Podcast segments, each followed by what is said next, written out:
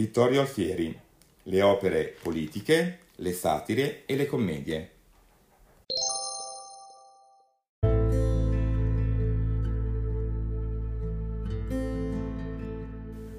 La prima è il breve trattato della Tirannide, steso di getto nel 1777, quindi in concomitanza con gli inizi della produzione tragica e tutto pervaso di un fremente impeto passionale. Inizialmente Alfieri si preoccupa di definire la tirannide, identificandola con ogni tipo di monarchia eh, che ponga il sovrano al di sopra delle leggi, e conduce una critica veemente contro l'ideale settecentesco del dispotismo illuminato e riformatore le cosiddette tirannidi moderate, così definisce Alfieri il, il, dispotismo illuminato e riformatore, una tirannide moderata che a suo avviso, ehm, velando la brutalità del potere, mascherando l'assolutismo dietro una facciata di illuminismo riformatore, tendono ad addormentare i popoli quindi sono preferibili le tirannidi estreme, quelle oppressive, perché con i loro intollerabili abusi suscitano quantomeno il gesto eroico dell'uomo libero, provocando così l'insurrezione del popolo e portando, attraverso la violenza, alla conquista della libertà.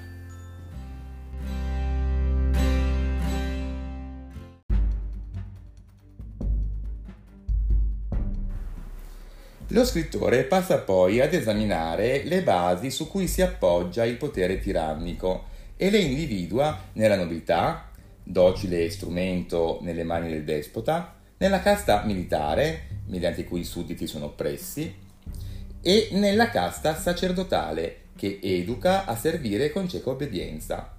Alfieri affronta inoltre il modo di comportarsi dell'uomo libero sotto la tirannide per non farsi contaminare dalla generale servitù, ehm, questi ehm, potrà ritirarsi dalla vita sociale, prima opzione, chiudendosi quindi nella sua più totale solitudine.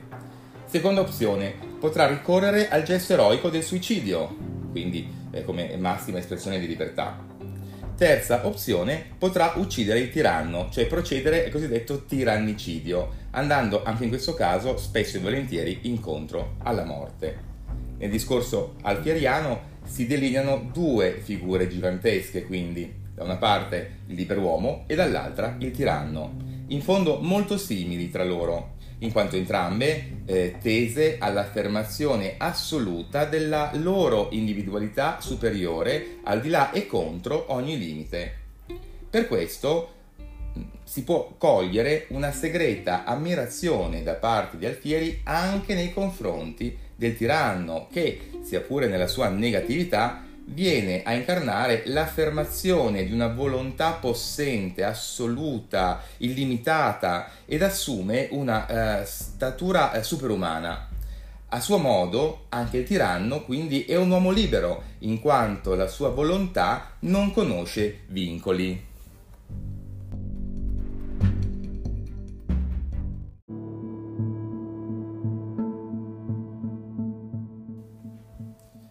Della tirannide rappresenta il momento più radicale e rivoluzionario della riflessione politica alfieriana, un momento eh, tipicamente giovanile. Lo scrittore afferma eh, che abbandonerebbe volentieri la penna per la spada, cioè per l'azione diretta, preferirebbe l'azione diretta al fatto di scrivere semplicemente eh, testi. Tuttavia è consapevole del fatto che i tristi tempi, come li definisce Alfieri, eh, negano ogni possibilità di azione. Quindi cosa, deve, cosa può fare Alfieri? Guardare eh, allo scrivere come ad una soluzione di ripiego, eh, come ad una sorta di surrogato eh, dell'agire e ehm, ad uno strumento eh, di, di battaglia.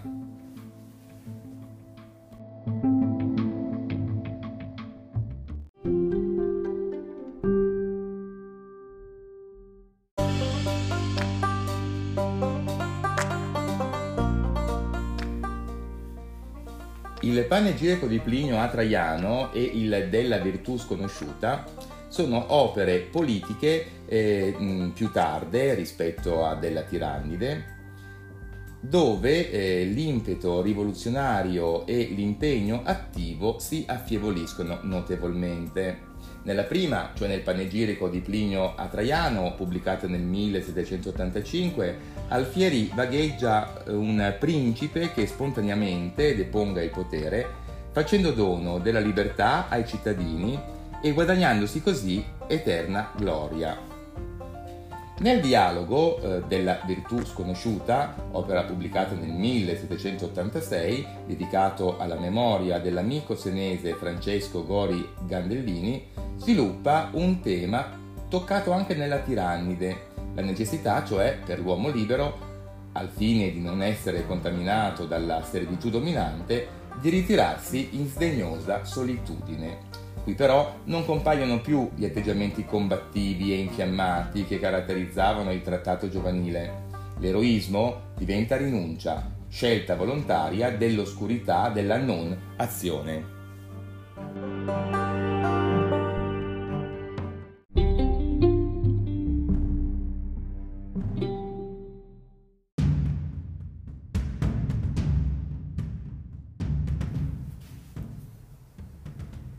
L'opera politica sicuramente più impegnata è quella intitolata Del principe e delle lettere, divisa in tre libri dedicati ad esaminare il rapporto tra lo scrittore e il potere assoluto.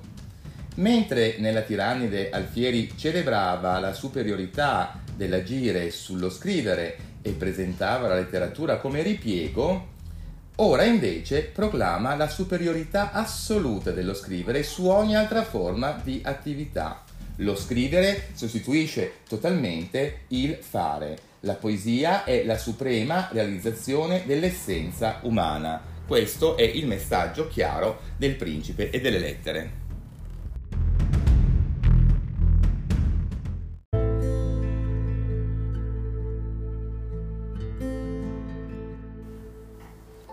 Solo nelle lettere si manifesta quindi per Alfieri la libertà, la dignità eroica eh, dell'individuo.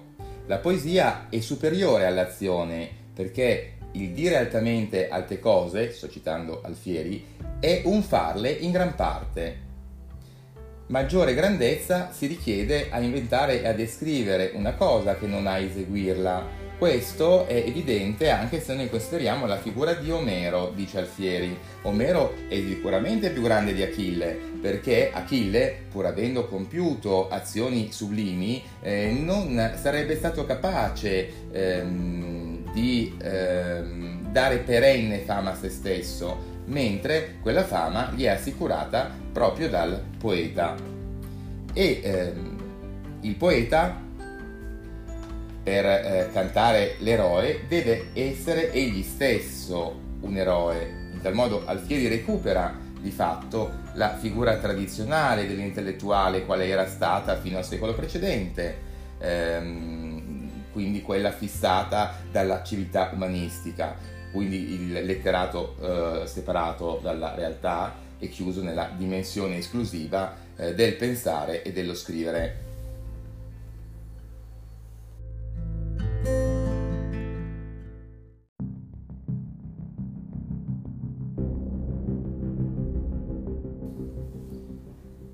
Questo eh, ritirarsi e chiudersi nell'esclusiva fede letteraria si riflette anche nel ridimensionamento di alcuni temi fondamentali che avevano caratterizzato la fase giovanile. Nella Tirannide lo scrittore scagliava eh, una violenta requisitoria eh, contro l'aristocrazia e la casta sacerdotale, considerate come pilastri del dispotismo eh, monarchico.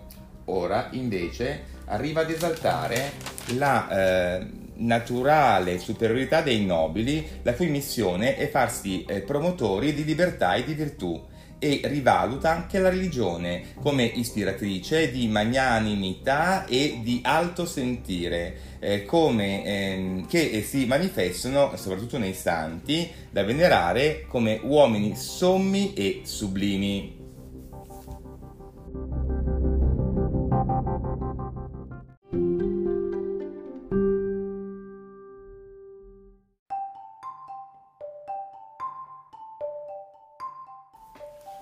Ultima opera politica eh, degna di nota è il Misogallo, un'opera dall'impianto curioso. che mescola insieme prosa e versi. Come rivela eloquentemente il titolo, Misein in greco significa odiare e i galli stanno a indicare i francesi, essa esprime un odio furibondo contro la Francia, che in realtà è odio contro la rivoluzione, contro i principi illuministici e lo spirito borghese che essa sta diffondendo in Europa. In questo atteggiamento di ripulsa emergono posizioni che vengono addirittura a collimare con la reazione monarchica e legittimistica alla rivoluzione.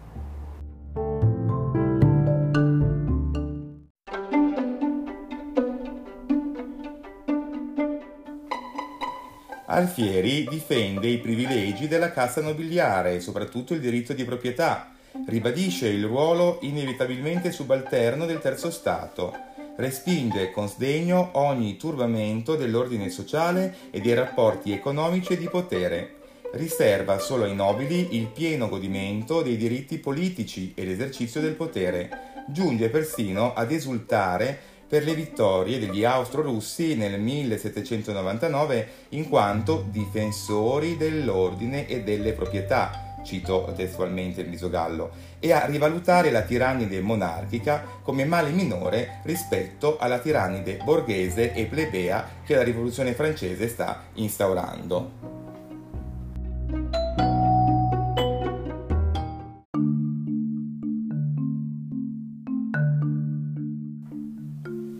Questo odio contro la tirannide francese acuisce però d'altra parte il suo senso patriottico e lo porta ad auspicare che proprio l'avversione contro la Francia e il suo dominio politico e culturale possa spingere il popolo italiano ad assumere una coscienza nazionale, a difendere la propria individualità e la propria libertà. Ciò induce Alfieri ad esprimere la speranza che un giorno l'Italia risorga, virtuosa, magnanima, libera e una, citando proprio il Misogallo di Alfieri. L'opera quindi, oltre a quello polemico, assume anche un carattere profetico e il poeta indossa le vesti del vate eh, di una rinascita italiana.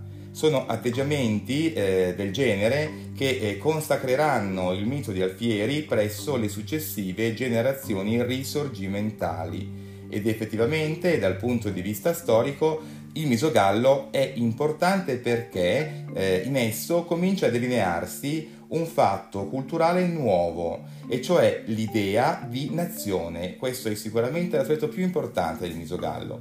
L'idea di nazione che, in antitesi al cosmopolitismo illuministico molto di moda a quel tempo, sarà una delle componenti essenziali della visione romantica.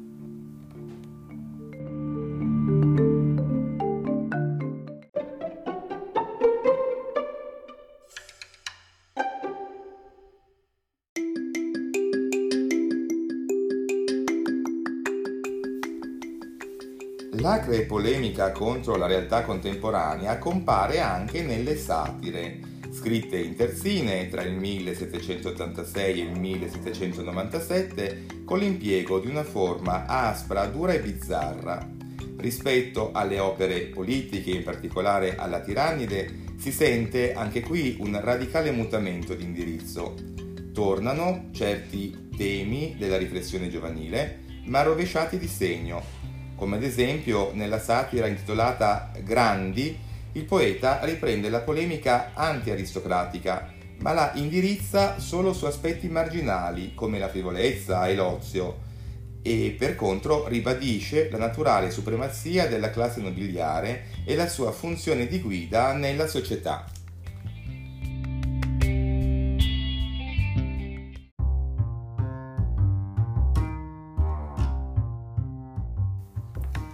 L'acre polemica aggredisce anche i principi fondamentali della cultura illuministico-borghese.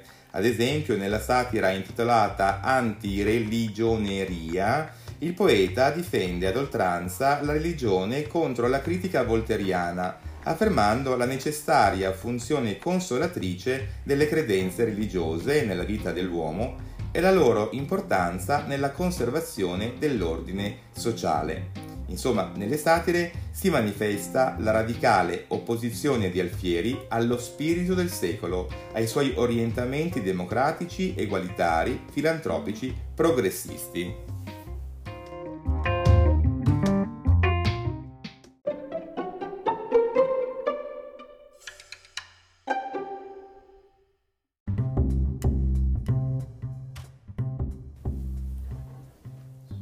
Nelle sei commedie si assiste al rovesciamento totale dell'antico ideale eroico, poiché vengono impietosamente messe a nudo le autentiche motivazioni dell'agire umano, vale a dire l'ambizione, l'egoismo, la vanità, l'interesse materiale, che si mascherano dietro generosi e disinteressati principi.